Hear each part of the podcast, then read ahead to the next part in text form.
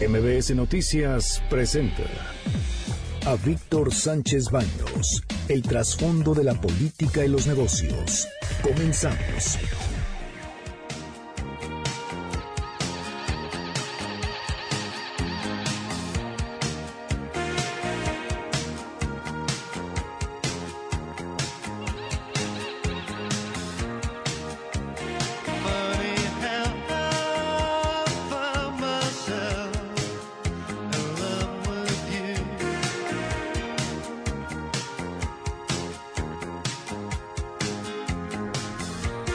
¿Qué tal? Muy, muy, muy buenas noches. Les saludo con mucho afecto. Soy Víctor Sánchez Baños desde la Ciudad de México a toda la República Mexicana a través de la frecuencia de MBS Radio en la 102.5 de la Ciudad de México. Acompáñanos durante una hora de información, análisis y debate sobre temas informativos que leerás y escucharás mañana. Juntos analicemos y discutamos los asuntos de poder y dinero que impactaron al país y al mundo en el transcurso del día. Y estos son los sonidos de la información. Este es el ambiente que se vivió hoy en el reclusorio norte. Confusión sobre lo ocurrido. Pero lo único cierto es que hay un muerto y más de 40 reos participaron en una riña. Extraño que en la Ciudad de México ocurran tantos hechos violentos. Mira, ahorita aquí pues, tenemos varios lesionados, son leves, algunos descalabrados y algunos otros por lesiones de por palos que traían estos tubos con los que entraron a agredirnos, pero pues nosotros nos defendimos también como pudimos. Y los custodios son los que han fomentado todo esto al permitir que haya concesiones de parte del Duque porque les da muy buen dinero. Bueno, el Duque, ahí están las cosas. López Obrador, por otra parte, califica a sus opositores en el Congreso. Veamos qué es lo que dice. Durante todo el periodo neoliberal levantando la mano, oprimiendo el botón, porque ya después se volvió electrónico, votando para reformar leyes, reformar la constitución y permitir el saqueo de México. Y todavía se atreven a autonombrarse representantes populares, farsantes, simuladores, arribistas, politiqueros, corruptos. Bueno, y Claudio X González, el polémico y opositor, el empresario polémico opositor de la Cuarta Transformación, analiza a 10 meses de gobierno de AMLO el equilibrio político en el país. Han desaparecido muchos contrapesos que existían en este país con una elección en donde resultó un movimiento ganador de una manera muy abultada y entonces no trae el contrapeso del poder legislativo, de los organismos autónomos a los que se ha dedicado a quitarles presupuesto y a debilitarlos, y entonces necesitan contrapesos sociales. Y este fue el ambiente que se vivió en San Lázaro antes de levantarse el bloqueo de la CENTE. Incluso dos diputados se liaron a palabras. Héctor Jaime Ramírez del PAN y Sergio Mayer de Morena. ¿Este es el nivel legislativo que merecemos? Hay niños, hay enfermos. ¿Y quién nos está apuntando, amenazando? Vayas a sentar a sus oficinas, así es su jornada normal. A ver, sí entiendo, cabrón, sí entiendo. No, no me hables así. Sí entiendo. A mí no me hables así. A mí no me hables así. A mí no me hables así. Vuelves a faltar el respeto porque yo te hablo con respeto. Háblame con respeto. Háblame con respeto. Así fue, así fue el debate. Ese es debate en la Cámara de Diputados. Imagínense un panista con un morenista. Ese es el nivel de debate. Desafortunadamente ya no hay argumentos, ya no hay palabras que puedan llegar con, respaldadas por hechos, respaldadas por datos, respaldadas incluso hasta por filosofía. Qué pena. En el análisis de la información del día platicaremos con Larry Rubin en unos minutos, presidente de la Comunidad Americana de México, en México. Analiza con nosotros el juicio político a Donald Trump. Y también platicaremos con el vicepresidente de la Mesa Directiva de San Lázaro, Marco Adame, sobre el desarrollo de las negociaciones de la CENTE para liberar los accesos a la Cámara de Diputados. Y estableceremos contacto con el gobierno de Guerrero sobre el asesinato del periodista Eric Castillo, director de fotografía de Discovery Channel, una víctima más aunque parece ser que se trató de un asunto totalmente pues circunstancial, ¿por qué? Porque quieren robarle una camioneta, al final de cuentas es un periodista más y se suma más a, esa lista terrible que después la platicaremos. Y aquí los comentaristas también de los asuntos de poder y dinero del día. Eduardo Murat Hinojosa, ambientalista, fundador de Plástico Science Capítulo México, hablará del cambio climático. Miguel Ángel Martínez Ansúrez, director del INAP, sobre las implicaciones del metro en la movilidad. Y Eduardo Pérez Mota, es presidente de la Comisión Federal de Competencia, así como Fernando Gómez Suárez, especialista en aeronáutica, y Jorge Godillo, el, con el análisis económico y bursátil al cierre de hoy. Por cierto, la jornada positiva y se recupera nuestro pesito. Qué bueno, eso se ve bien poquito, pues son unos centavos, pero vale la pena. Acompáñanos en la información, las noticias y el análisis y el debate. Están conmigo Antonio Castro Quiroz. Hola, ¿qué tal? Buenas noches. Qué cara, ¿eh? Sí, pero pues es que el peso se recupera por el nivel de tipo de tasas de interés. Ah, es también el rebote, que hizo. ¿Por qué no- Discúlpame, cuando pagas cuatro veces la tasa de interés de Estados Unidos, por supuesto que llega la lana. Se pagaba también hace unos días y por eso se disparó. Olvídate hace unos días. No, ¿eh? no, no, no, no, es porque se disparó, ¿sí o no? ¿Pero por qué se disparó? Por incertidumbre. Por la incertidumbre. ¿Y por qué regresó? Porque qué? no subieron la tasa de interés. Ahí está. Entonces, pues ahí está. pero, pero regresó, Y va a seguir mucho ¿Qué más quieres? Y va a seguir así el superpeso. ¿Pero qué más quieres? ¿Que se No, siga así? pues que la economía crezca, que se generen Ah, empleos, bueno. que haya bienestar. ¿Cómo? ¿A quién importa el peso, Dime por Dios? cómo, Toño. Ah, es muy simple.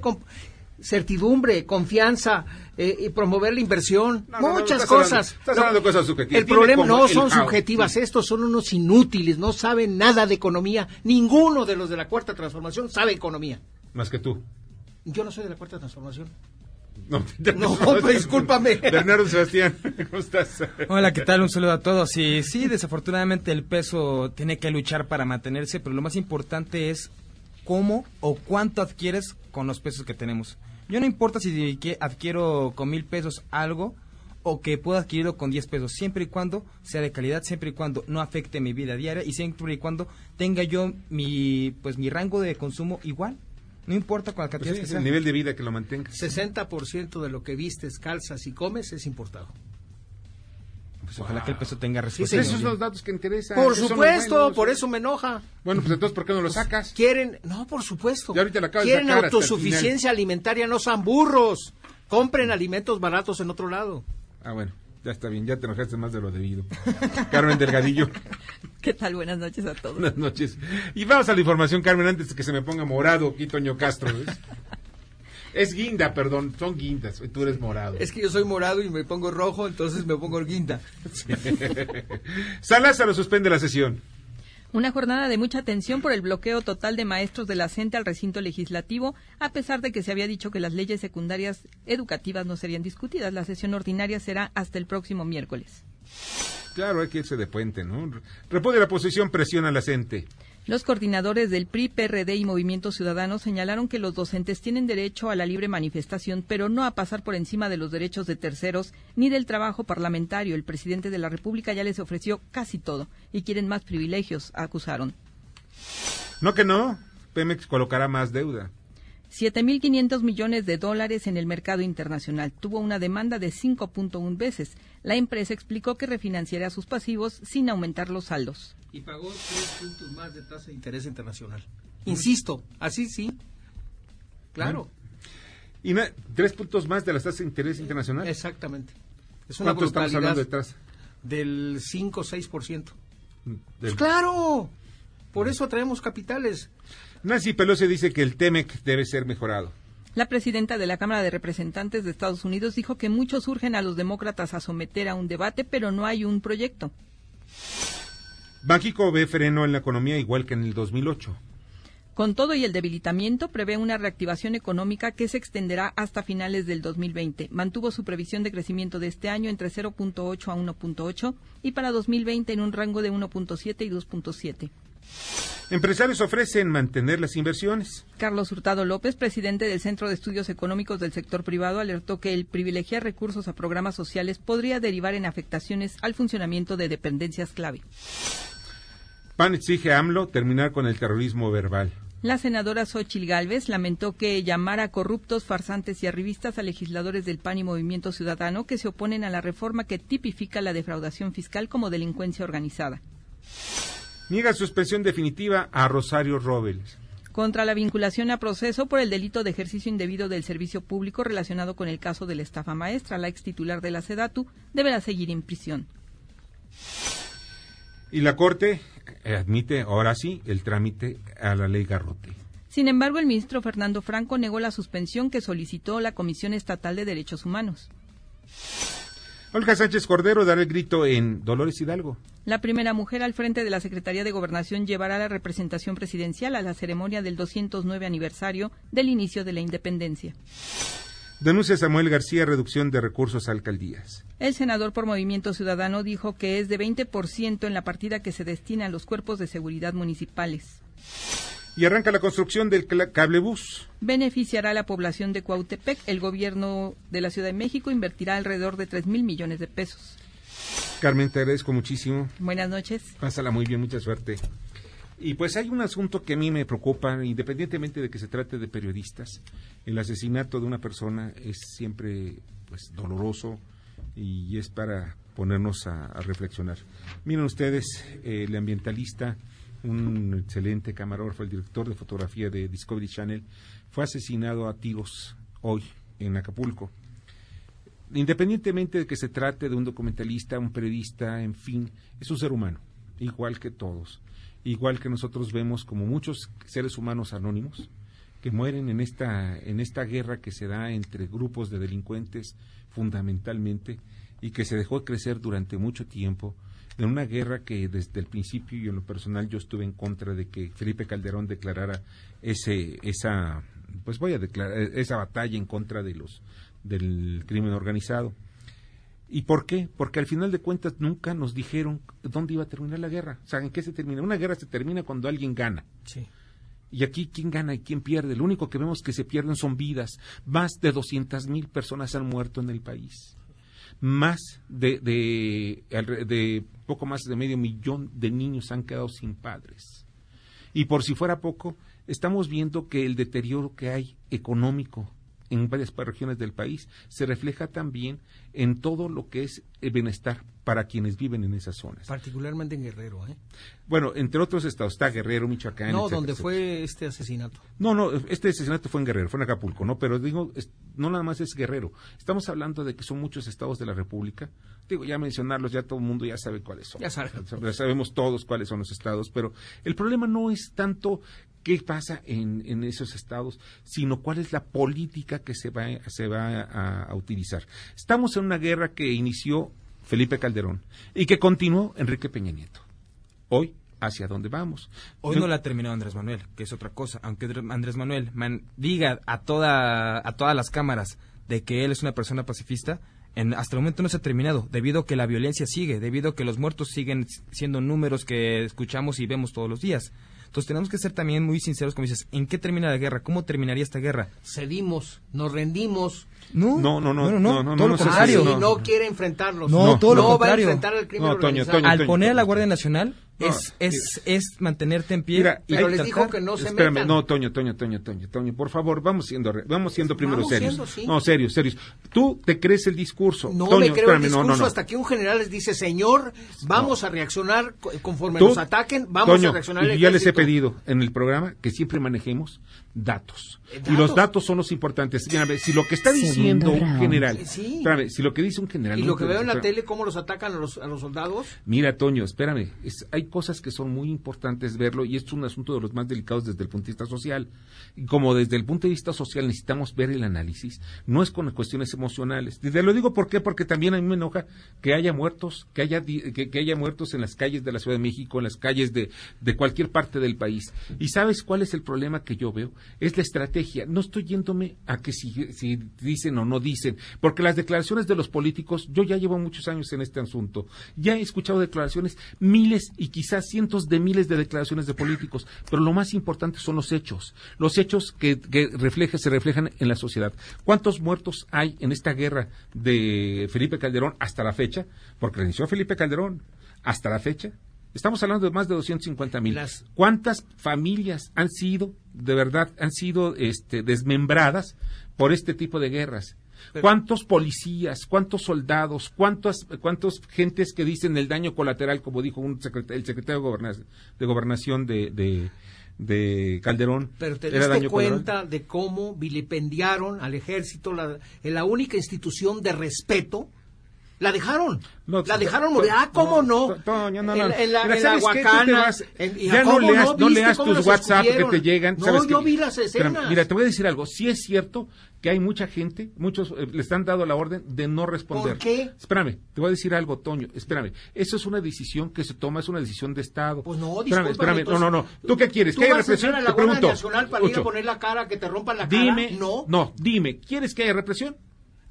En la pregunto. misma magnitud que son atacados, pueden re- re- reaccionar. Ellos están reaccionando cuando No están atacados. reaccionando, Toño, los obligaron a. Desafortunadamente te vas con lo que está nada más en No, el no, video. son- son varios, Hay varios casos, varios. hay varios casos en donde se han muerto policías, soldados y últimamente en este sexenio. Y han dado la vida también, también han dado la vida defendiéndose y han disparado sus armas. Y por otra cosa que es muy importante, es una guerra que no es del Estado contra la delincuencia, es entre la delincuencia organizada que está luchando por espacios, dos cosas que son muy importantes en ver, que el gobierno debe informarnos con mayor claridad. No informa. O sea, escucha, debe informarnos con mayor claridad, primero, cuál es la estrategia que se va a tomar en contra del crimen organizado. Segundo, cómo se va a proteger a la sociedad.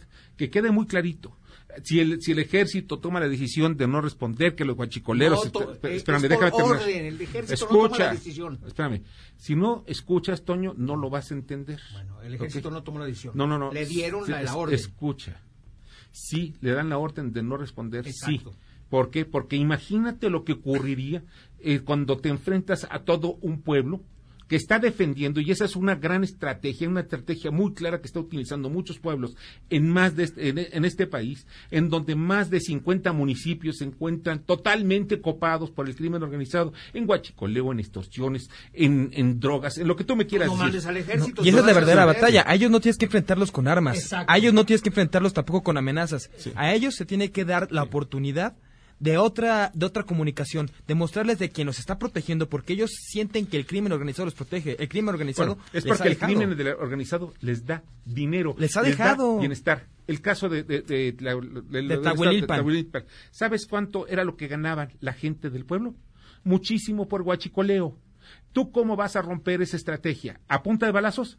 Estamos equivocados. El camino no es a punta de balazos, es a punta de mucho tipo de... de- desde ahí sí, que se, se regale dinero si es necesario para establecer empresas y que los chavos que están ahí, las señoras, puedan ir a, acu- a acudir a esas compañías. De lo contrario, estamos equivocando la estrategia. No es la estrategia de los balazos, y eso estoy de acuerdo con López Obrador. No es agarrarse a balazos. El es único que la puede única manera... la fuerza es el ejército No, sí, eh, no, no, no, el único que tiene legítimamente que, ¿Verdad que ser, eh, ejercer la violencia, el uso legítimo de la violencia es del Estado. Exacto. ¿Sabes qué? Y el Estado, for- del Estado forma parte del gobierno. Y debe ejercerlo. Sí. No debe ejercerlo. No, no, no, espérame, no, no, no. espérame. La aplicación de la ley es diferente. No, es para que tú me salgas con Estoy hablando si, al- si una- un, un- un- un destacamento del ejército detiene a los rateros, los agarra con armas, los agarra con todo, tiene derecho para, para, Los para ante el atacarlos. Ministerio Público. Ah, No tienes que matarlos. En ese pueblo de la Huacana no hay ministerio público. Los sacas y los llevas, al Estado. Oye, Toño, matan. Toño, tú viviste el 68. Por ¿Y eso ¿Sabes lo qué? digo. Sí, lo dices, Por pero ¿sabes algo? digo. Cuando te reprimieron, ¿qué decías del ejército? No. Cuando agarraron a Macanazo y te hicieron, a mí te no- dieron, no fue el ejército los que me reprimieron. ¿Quiénes fueron? Los halcones. O sea, el Ah. ejército me ¿Saben dejó qué? pasar. Los halcones eran gente de Luis Echeverría que Lo estaban me vale. trepados a los El edificios. ejército se portó de- muy decente con todos nosotros. Había gente muy decente en el ejército y defendió muchos estudiantes. Exactamente. Pero todo fue una cuestión armada. ¿Para qué? Para que el grupo de grupo que estudiantes. estaba allá arriba. Sí, el grupo, ¿quién lo Ese, manejaba? Echeverría. Bueno, vamos, ya está en la línea telefónica. Vamos a unos mensajes, Jorge. ¿Qué es lo que hacemos? Bueno, ya está en la línea telefónica Larry Rubin. Larry, ya esta vez nos agarraste aquí en el mero discusión sobre estos temas de la seguridad. ¿Cómo estás, Larry?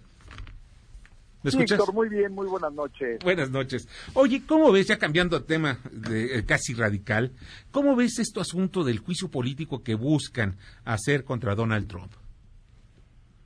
Claro, ¿no? Y, gracias por la pregunta. La verdad es que eh, los demócratas van a, van, a intentar todo sabiendo que, que el presidente Trump pues tiene una gran oportunidad de, de convertirse en el próximo presidente de Estados Unidos y, y, pues el Congreso, la Cámara Baja, que tiene ahorita la mayoría del Partido Demócrata, pues eh, quiere desacreditarlo a, toda costa, pero pero en realidad yo creo que, que, que sus esfuerzos van a ser eh, verdaderamente inútiles porque, no veo un juicio político eh, a pesar de, de- del estilo del presidente Trump eh, y, y de la forma que es, que, que, que, que verdaderamente llegue muy lejos. Ahora, esto simplemente es un poco la decoración política ante los procesos electorales que ya se están avecinan- avecinando. Sí, Víctor, yo, yo creo que, que es parte de ello. Eh, eh, los demócratas hoy por hoy tienen 25 candidatos. Eh, ninguno de ellos ha podido perfilar con el suficiente éxito que se esperaba. Jo- Joe Biden, que era el, el- primario, eh, pues muchos demócratas le apostaban que sería el candidato y, y cada vez hemos visto cómo ha caído más y más y pues están desesperados en encontrar una fórmula que los lleve a la presidencia de Estados Unidos y, y en mi particular punto de vista, eh, pues ninguno de los 25 candidatos va a lograr eh, poder arrebatarle al presidente Trump pues eh, la próxima presidencia. La reelección. Oye, pero sí ha caído definitivamente y el uso del poder eh, disminuye la popularidad que tenía eh, desde que tomó posesión Donald Trump. Pues mira, es, es muy buen punto. Yo creo que, que las encuestas siempre han sido un poco eh, un, un poco vagas, ¿no? Porque al principio eh, nos acordaremos en, en- en las últimas, en el último proceso electoral decían que no iba a ganar definitivamente, que Hillary Clinton iba a ganar por algunas decían que de 10, 12 puntos y, y, pues la realidad fue muy diferente. Entonces yo creo que eh, que, estas mismas encuestas eh, pues no necesariamente reflejan la realidad de lo que el votante está pensando y, y creo que ante la situación actual pues el presidente sigue teniendo liderazgo para para para pues para ganar los próximos cuatro años sin duda. Oye, entonces tú, tú ves que eh, todo esto no va, eh, vamos, no va a tener fruto esta demanda de juicio político, que al final de cuentas pues está promoviendo los demócratas, pero ellos llevan algunos elementos que ponen en duda la credibilidad de- de- del presidente de Estados Unidos. Y, y esa ha sido siempre su estrategia, ¿no? Han, han tratado de desacreditar al presidente de una u otra forma, pero eh, verdaderamente no hay elementos suficientes y por eso Nancy Pelosi lo ha dudado desde hace mucho tiempo eh, en, en llevar a cabo este tipo de juicios, porque eh, primero pues fue todo el tema de Rusia, en lo que se pasó Robert Mueller investigando casi dos o tres años de, de la presidencia del presidente. Mm, se cortó la llamada. Qué pena, pues sí. Vamos, vamos con el comentario de Eduardo Murad Hinojosa, ambientalista, fundador Plastic Oceans, capítulo México. Adelante, Eduardo. Muchas gracias, Víctor, por permitirme platicar con tu auditorio. Hoy el tema del que voy a hablar y comentar es el cambio climático. Probablemente y con toda seguridad el desafío más grande de nuestro tiempo. Este año hay mucha expectativa en relación a esta problemática y hay múltiples razones. La primera y más evidente es porque a finales de año la COP, Conferencia de las Partes número 25, se llevará a cabo en Chile. El año pasado fue en Katowice, Polonia, y este evento dejó mucho a desear, ya que todos esperábamos mayor compromiso de los países firmantes del Acuerdo de París. Sin embargo, no hubo consenso ni gran avance. Este año es el último antes del 2020 y es la última oportunidad de iniciar con el pie derecho el tramo de 2020 a 2030. Segundo, a finales de septiembre el secretario general de Naciones Unidas ha organizado la cumbre del clima y lo que busca esta cumbre es dar un salto en la ambición política colectiva. Tercero, los incendios del Amazonas y la pésima atención de ellos por el gobierno de Bolsonaro crearon mucho enojo en la población mundial. Cuarto, el derretimiento de Groenlandia, que se esperaba hasta el 2070, se aceleró. Y esto es muy preocupante. Quinto, el último reporte del panel intergubernamental de cambio climático que habla del uso de la tierra y agricultura no fue muy alentador. Y todas estas razones no son muy alentadoras. Por eso tenemos que acelerar el paso. Y al mismo tiempo se ha creado una alta expectativa en donde los ciudadanos comienzan a alzar la voz a favor del medio ambiente como nunca antes. Y México no se puede quedar atrás. Buenas noches. Escuchas a Víctor Sánchez Baños. Vamos a una pausa y continuamos. Víctor Sánchez Baños. En MBS Noticias. Continuamos. Ahora vamos con el dato útil. Aunque la Ciudad de México cuenta con un total de 170.11 kilómetros de ciclovías, de acuerdo con especialistas en movilidad, nuestra capital ha sido planeada para los automóviles. Debate. Comunícate. Da tus opiniones a Víctor Sánchez Baños en MBS. Teléfono en cabina 5566 1025.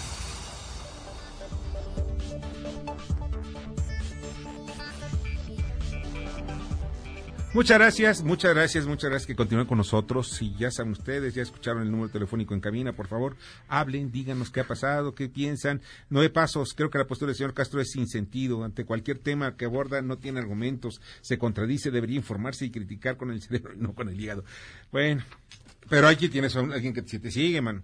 Ella se llama Verónica, se llama en, en, en Twitter, que se llama Si Chuchis. Eh, dice, guerra entre grupos criminales solamente, el gobierno eh, no está coludido, la ley del uso de la fuerza está bien diseñada, con los criminales se puede usar la palabra represión. En todo esto que me dices, tienes razón. Es La mi guerra. prima. Es tu prima. Sí, por eso salen de tu defensa. Pero tiene razón, ¿sabes qué? La guerra entre grupos criminales solamente, pues claro que no.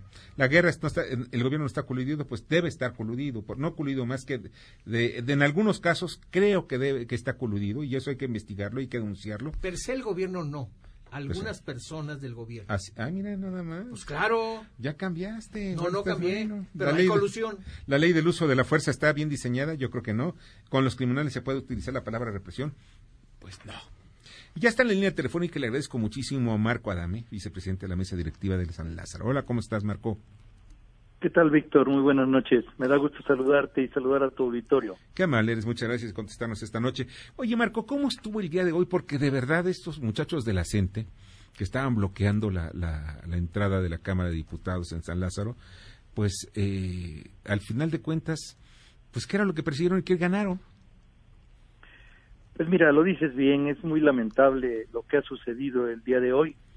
Y lo es porque usar la violencia y bloquear la Cámara de Diputados como una medida de presión para obtener prebendas, canonjías, al margen de el diálogo, los acuerdos y la construcción de una reforma o reformas a las leyes secundarias de educación, siempre será una vía equivocada.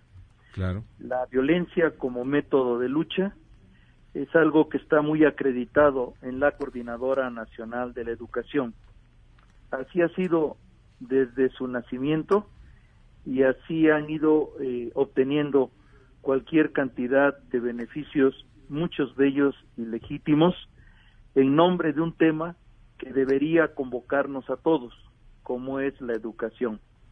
Es muy lamentable que cuando nuestro país tiene que plantearse en serio la ruta al desarrollo y se observa al mundo y se le pregunta a los países exitosos cuál es el secreto, cuál es el camino, no hay duda, te responden invariablemente educación, educación y educación. Nada más, es lo único. Y en este caso, eh, estamos ante el acecho de una fuerza eh, como la coordinadora, que una vez más, derivado de una serie de diálogos que se han hecho fuera del Congreso, de los que poco se conoce y que implican una serie de concesiones por lo que se ha filtrado hasta ahora, contrarias a la ley y a la Constitución, cuando ven que ese logro obtenido en un diálogo extralegal, en un espacio distinto a la Casa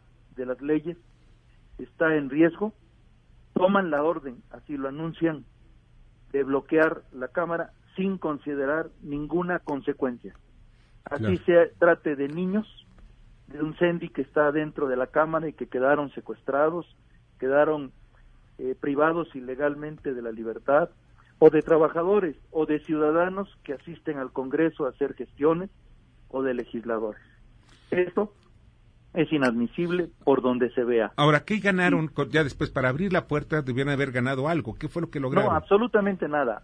Sí. Eh, este es un juego perverso que se da entre diálogos externos al Congreso Sí. y medidas de lucha como el bloqueo para escalar sus demandas, para ganar terreno por la vía del chantaje y de la coacción. Pero a la vista de las reformas que ni siquiera se han dictaminado, que no había condiciones previamente conocidas para sesionar hoy, independientemente de que este sea el día en el que vence el plazo legal para tener las leyes secundarias luego de las reformas hechas hace algunos meses, bueno, pues ya era claro, conocido y notorio que no había condiciones para legislar. Sin embargo, lo hacen no porque vayan a obtener algo en este momento, sino porque su táctica de lucha es la escalada y de esta manera van aumentando la presión para obtener y a ver quién se los concede eh, beneficios eh, que son al margen de o sea, ¿qué beneficios son los que están pidiendo, propuestas Marco? O sobre sea, educación. Tres beneficios que ellos están pidiendo que son de un abuso, porque eso es importante conocerlos. Disculpa. ¿Cuáles serían los abusos que o lo que está pidiendo precisamente eh, el acente, eh, pues para que se lleguen a hacer- lleguen a, reformarse o, o- o hacerse las leyes reglamen- reglamentarias a la reforma la reforma educativa, pues que esta ya es una reforma educativa de la 4T. Pues mira, la- eh, para que se sorprendan quienes nos están escuchando y para quienes se acompañan ahí, estos objetivos y estas peticiones no se conocen. Algunas se han comentado de manera eh, marginal, Sí, en los medios. de como el famoso pase automático Sí. o el derecho de tanto para disponer de las plazas educativas como si fueran eh, dueños de estas, que sean hereditarias, que es lo que buscan ellos. el control de todo el sistema educativo, Sí. quitándole al Estado la rectoría sobre la educación y a la sociedad eh, poniéndole en cuestionamiento total el derecho primario de los padres y el derecho primario de los niños a recibir educación de Ahora, calidad. el Estado, a través del Congreso, como en tu caso, tú eres miembro vicepresidente del Congreso, de la Cámara de Diputados, ¿estarían dispuestos a entregar el control de la educación a la gente? Mira, eh, cada fuerza política tiene que fijar su posición. Sí, claro. Yo te puedo eh, comentar y comentar al auditorio la posición de los legisladores del PAN. Sí. Nosotros hemos impulsado la defensa de la libertad de educación, de la educación de calidad y la defensa del Congreso como algo que es parte de nuestras convicciones, de nuestra agenda legislativa y de nuestras más altas prioridades. Al mismo tiempo, también hemos hecho público nuestro eh, rechazo a cualquier método violento de lucha. Sí.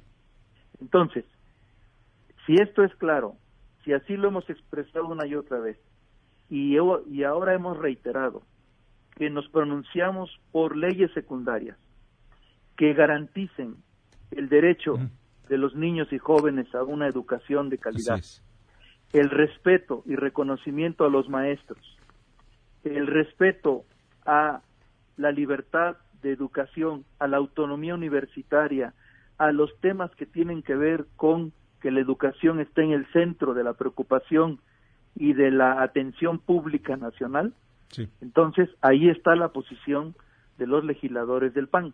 Claro. ¿Qué piensan otras fuerzas políticas? Cada fuerza política lo tiene que expresar. Yo tengo que decirte dos cosas, Víctor. Como vicepresidente de la mesa directiva, te expreso mi indignación y rechazo a la violencia como método de lucha y a el bloqueo y la movilización del Congreso, porque esta es una institución fundamental del Estado que debe tener garantizado su funcionamiento al servicio de todos los mexicanos. No puede quedar como rehén de un grupo de presión. Así es. Como legislador del PAN, te reitero que nuestra posición es a favor de una reforma legislativa que mejore la educación y no que la entregue a un grupo de presión. a un grupo político. Pues, eh, Marcos, yo estoy también de acuerdo en ese sentido y te agradezco muchísimo que hayas estado con nosotros esta noche. Siempre es un gusto, Víctor. Un saludo para toda la mesa y un saludo al auditorio. Otro para ti. Marco Adame, vicepresidente de la mesa directiva de San Lázaro. Y una cosa que quede muy claro, y ese es mi punto de vista muy personal. La educación con la educación no se juega.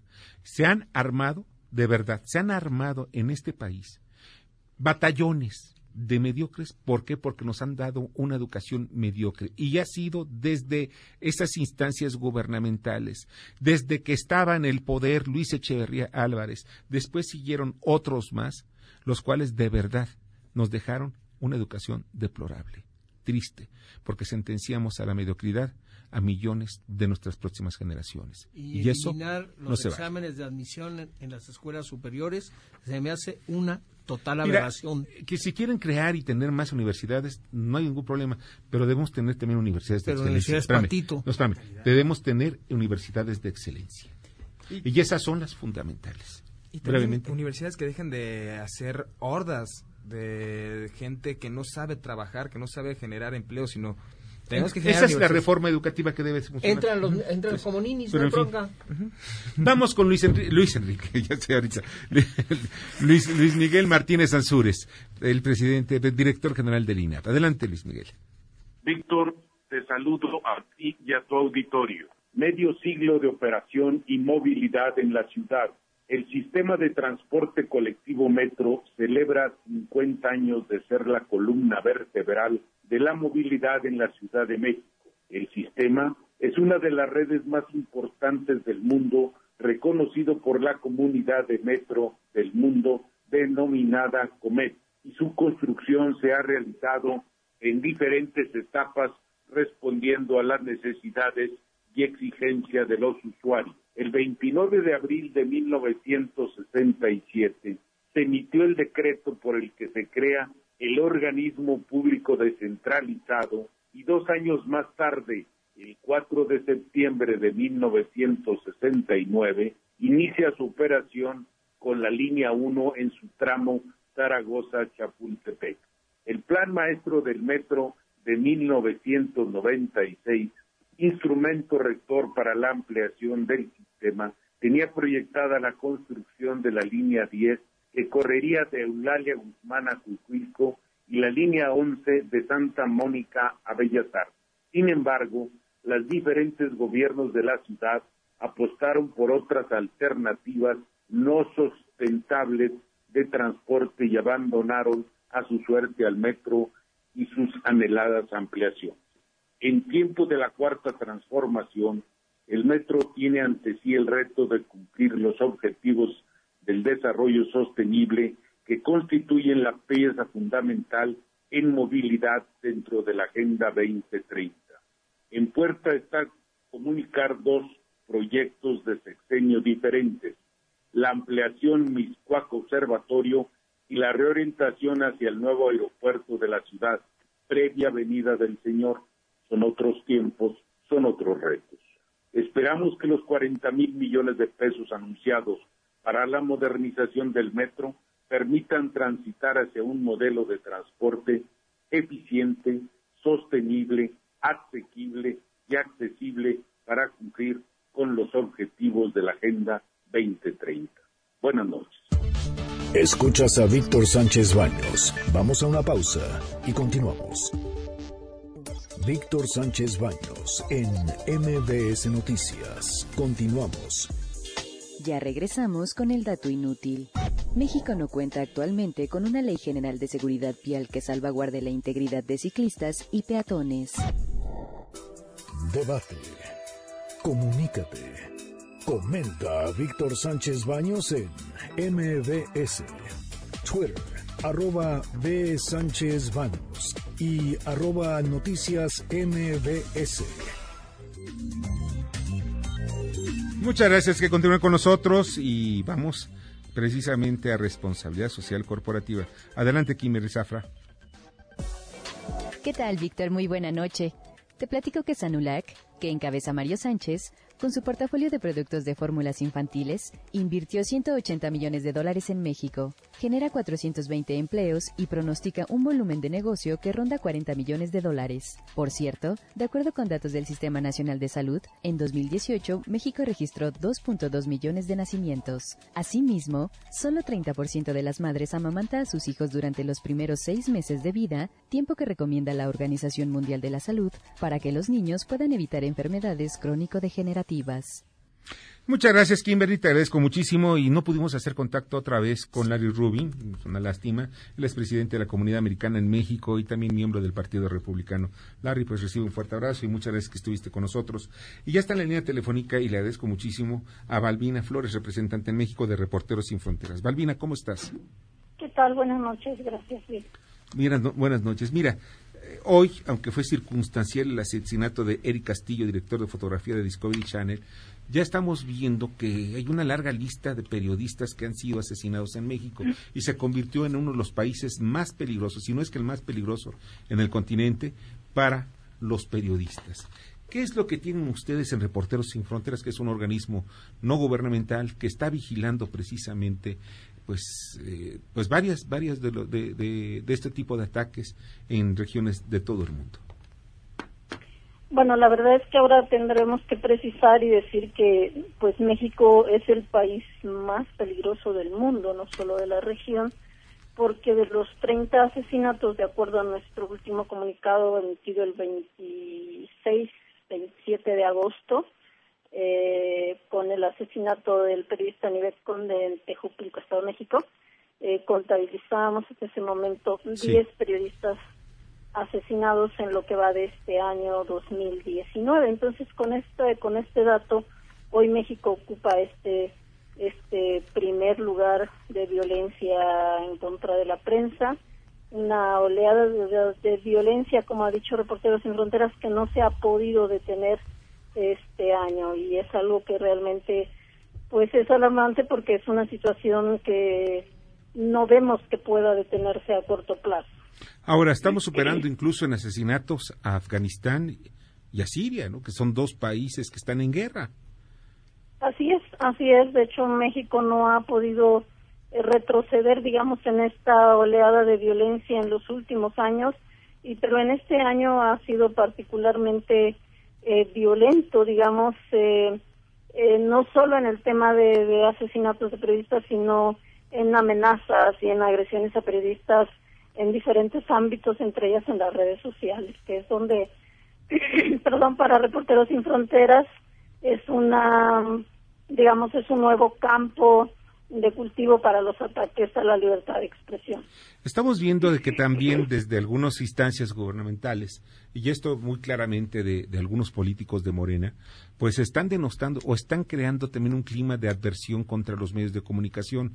Yo veo incluso en las, en las eh, mañaneras, en la conferencia de prensa mañanera del presidente Andrés Manuel López Obrador, a un lado cuando tú lo ves en YouTube, a un lado vienen muchos comentarios y muchos de esos comentarios son terriblemente agresivos, son incluso denostan tanto el gremio y ¿Por qué? Porque se está estimulando de, en algunos sectores, en algunos discursos políticos.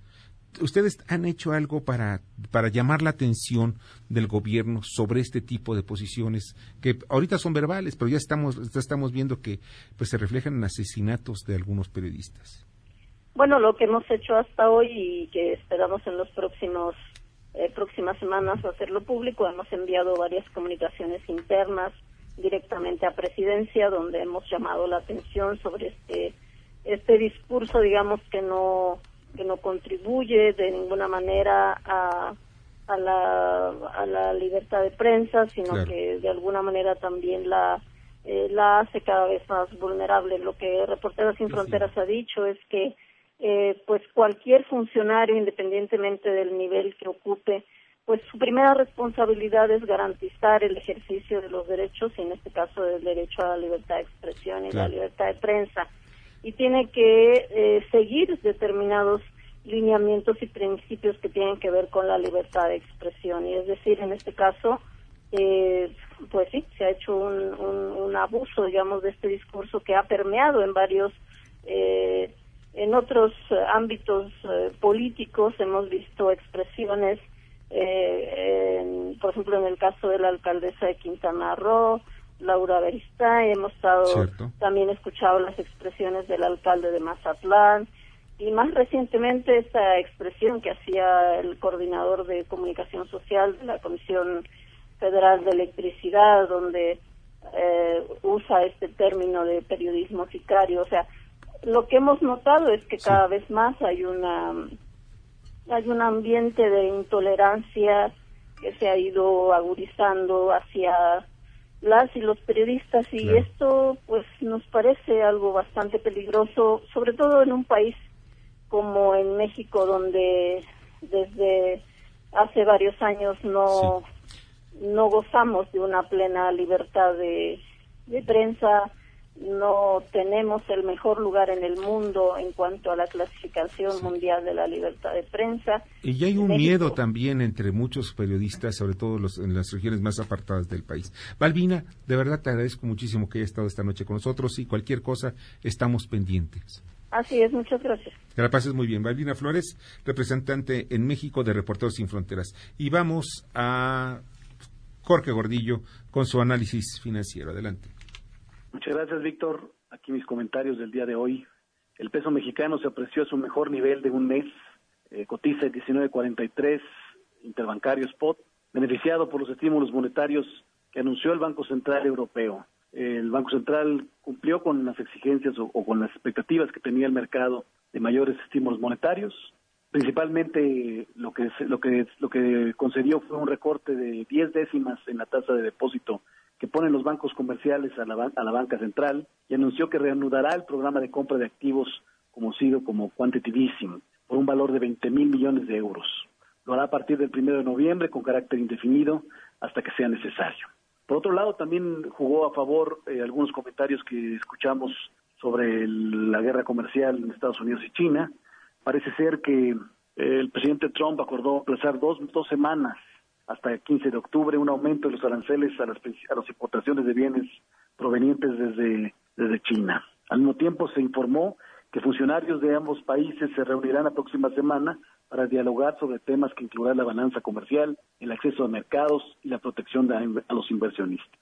Por último, el mercado en cuestión de materias primas, el precio internacional de petróleo retrocedió por debajo de los 55 dólares por barril, después de que Arabia Saudita haya comunicado que la OPEP ha aplazado hasta por lo menos diciembre la discusión sobre posibles mayores recortes en la producción del crudo.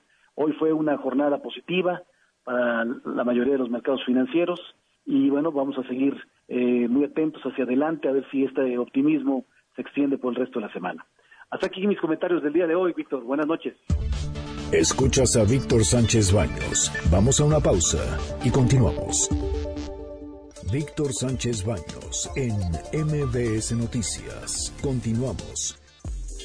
Continuamos con el dato feo. Durante 2016 se registraron 7.137 atropellamientos mortales contra peatones y 315 contra ciclistas, que representan el 46% de las defunciones por accidente de tránsito. Facebook, Instagram y LinkedIn. Víctor Sánchez Baños. Tu voz se escucha en la radio. Muchas gracias que continúen con nosotros y brevemente, 20 segundos, Bernardo Sí. Sebastián. Mira, yo quería hacer este comentario debido a que mucha gente se pregunta por qué se hace tanto ruido con los asesin- asesinatos de periodistas.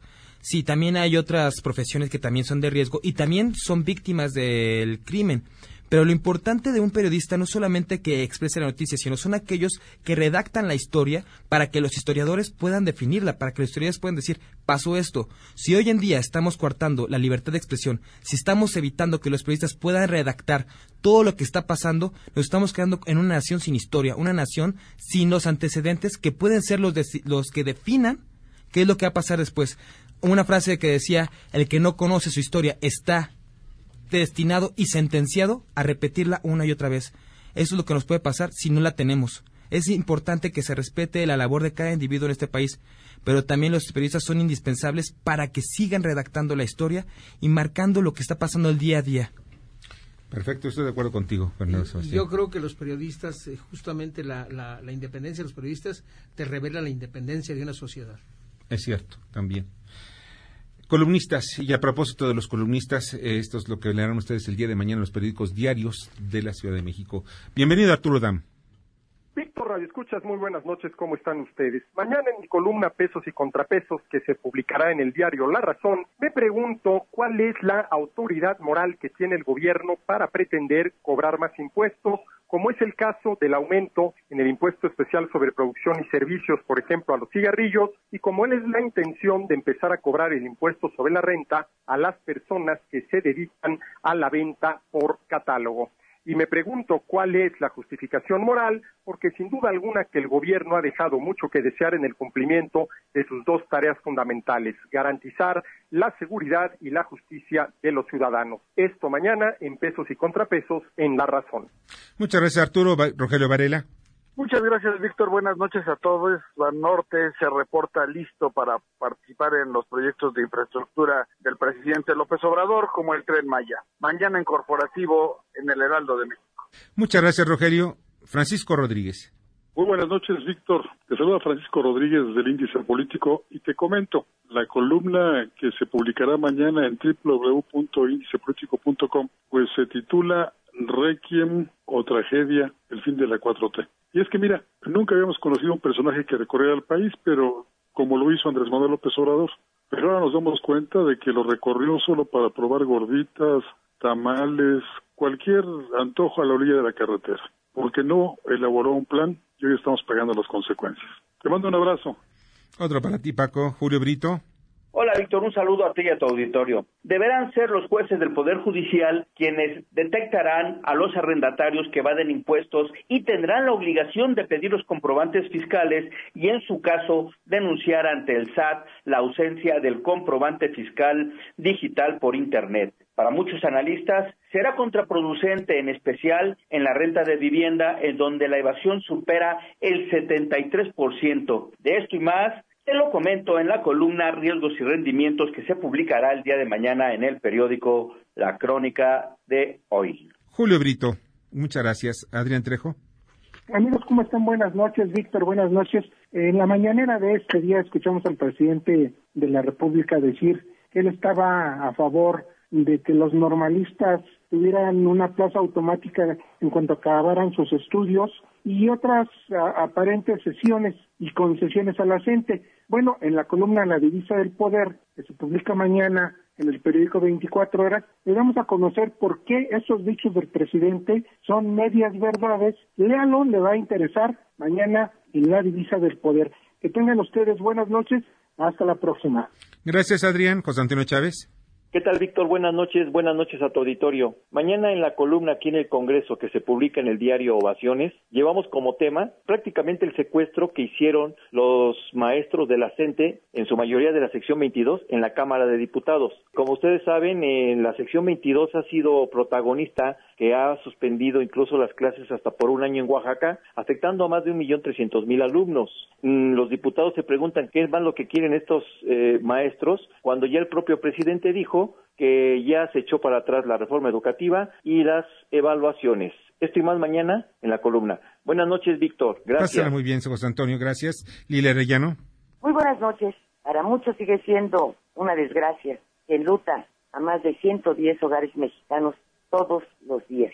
Y es que, pues hasta ahora la inseguridad, el regresarnos a los ciudadanos la tranquilidad para conservar nuestros bienes y nuestras vidas es un gran reto que no termina por cuajar para poder cumplirse. Esto y más en la columna de Estado de los Estados de su servidora Lilia Arellano, que encontrará usted en las redes sociales y en los diarios de provincia. Muchísimas gracias y buenas noches. Muchas gracias, Lilia. Julio Pelozzi. Querido Víctor, muy buenas noches a ti y a todo el auditorio. Mañana en Street Financiero en Negocios del Diario 24 Horas hablamos sobre un nuevo servicio streaming que por suscripción traerá una plataforma interesante con series, películas, pero principalmente sobre misterio policiaco y drama. Llega a competir a este sector que ya está bastante, bastante saturado en nuestro país. Esto y más mañana en Street Financiero en Negocios del Diario 24 Horas. Buenas noches. Buenas noches, Julio. Diario, Darío Celis. Buenas noches, Víctor. Vamos a darle el derecho de réplica a la titular, a la jefa del SAT, a Margarita Ríos Farjat, quien pues defiende la posición del organismo que preside, dice que no es un obstáculo para el crecimiento económico, da los datos duros respecto a la devolución de IVA y de ISR y expresa también pues la cercanía que tiene con las cúpulas empresariales, el buen ánimo para trabajar en pro de México. De eso vamos a platicar mañana en la columna La Cuarta Transformación del periódico El Financiero. Buenas noches. Darío, muchísimas gracias. Y mañana en el diario Imagen Cuadratini y en Eje Central pueden leer mi columna Poder y Dinero, en donde hablo sobre los lazos que tienen algunas de esas facturadas ilegítimas e ilegales, precisamente con el SAT hago un pequeño relato sobre lo que está ocurriendo ahí. Y pues mañana, mañana tendremos a Fernando Gómez Suárez, analista de temas aeronáuticos. Discúlpanos, Fernando, por hoy no, no tuvimos la oportunidad de pasar tu comentario, pero mañana sin falta. Ya nos vamos, Toño Castro. Buenas noches, buen fin de semana. Igualmente, Bernardo Sebastián. Muy buenas noches y llévensela con calma que hoy es jueves. Cierto. En la producción, Jorge Romero, jefe de información, Carmen Delgadillo, asistencia de redacción, Fernando Muxuma. En los controles, Michael Amador. Yo soy Víctor Sánchez Baños. Te deseo una noche sensacional. MBS Noticias presentó a Víctor Sánchez Baños, el trasfondo de la política y los negocios. Las opiniones vertidas en este programa son única y exclusivamente de estricta responsabilidad de quien las expresa.